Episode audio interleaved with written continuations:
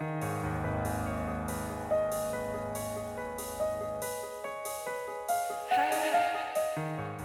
nombre es Mauricio Lechuga y te doy la bienvenida a octubre, el mes de los breviarios cadavéricos, en el que te compartiré una creepypasta o leyenda urbana todos los días. Si algunas de estas historias realmente sucedieron o son retorcidos inventos de alguien, tú lo tendrás que decidir. Recuerda que pueden contener amplias descripciones de violencia y o lenguaje explícito. Escucha bajo tu propio riesgo.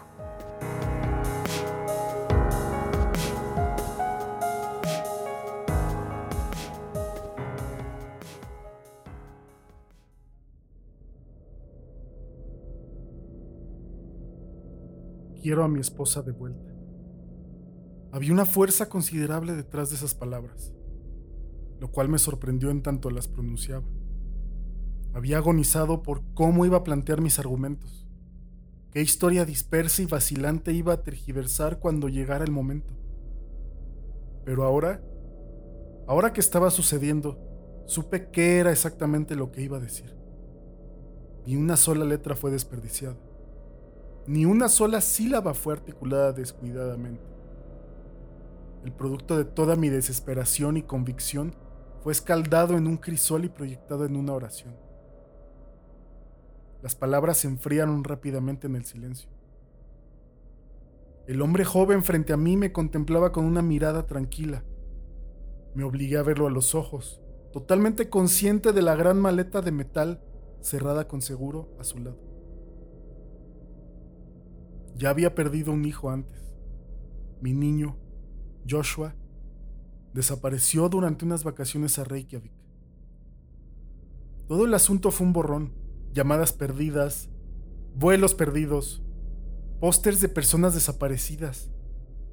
Y luego, después de tres años de silencio, simplemente había desaparecido. A los cinco años perdí toda la esperanza, pero mi esposa nunca dejó de buscar. Me decía que sabía que estaba vivo, que sentía algo que solo una madre podría sentir. Todo nuestro dinero se encausó en investigadores privados. Ella pasaba cada hora del día en nuestro estudio haciendo llamadas a raíz de las pistas más difuminadas. Y lloraba casi todas las noches. O lo que era un peor, se deslizaba a un estado de entumecimiento silencioso, sepultado en un lugar que nunca pude alcanzar. Una década después de su desaparición, Josh fue encontrado.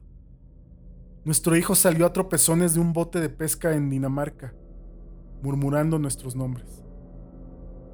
El día que lo supimos fue nuestro primer día jubiloso en 10 años. Lo recibimos en el aeropuerto, siendo él ahora casi un hombre, viéndose tan diferente, pero a la vez tan familiar. Lloró en mis brazos cuando lo llevamos a casa. Pasaron dos semanas y la armonía regresó a nuestro hogar. Josh era más callado, reticente en cuanto a conversar de su desaparición y distante de sus amigos. Pero estaba feliz de estar en casa y para mí y mi esposa, eso era todo lo que importaba. Excepto que este joven no es Josh.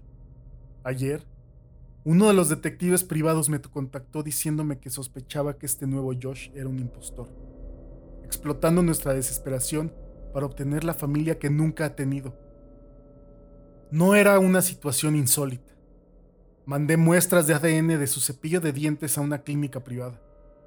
Los resultados llegaron esta semana, pero Josh me vio cuando levanté la carta. En ese momento de pánico, supe que él no era mi hijo y él sabía lo que yo sabía. Ahora estamos a punto de hacer lo impensable. Nos observamos el uno al otro por un rato más, mis palabras suspendidas en el aire. El silencio se rompe conforme mi esposa nos llama desde abajo. Chicos, la cena está lista. Con un entendimiento mutuo, Josh suelta su maleta empacada apresuradamente y camina por mi costado. Sé que lo que he hecho no podrá ser perdonado, pero ya he cumplido una sentencia previa. Una década con un hijo muerto y una esposa perdida en la desesperación. Dios, perdóname, pero no puedo regresar a ese silencio. Quiero a mi esposa de vuelta.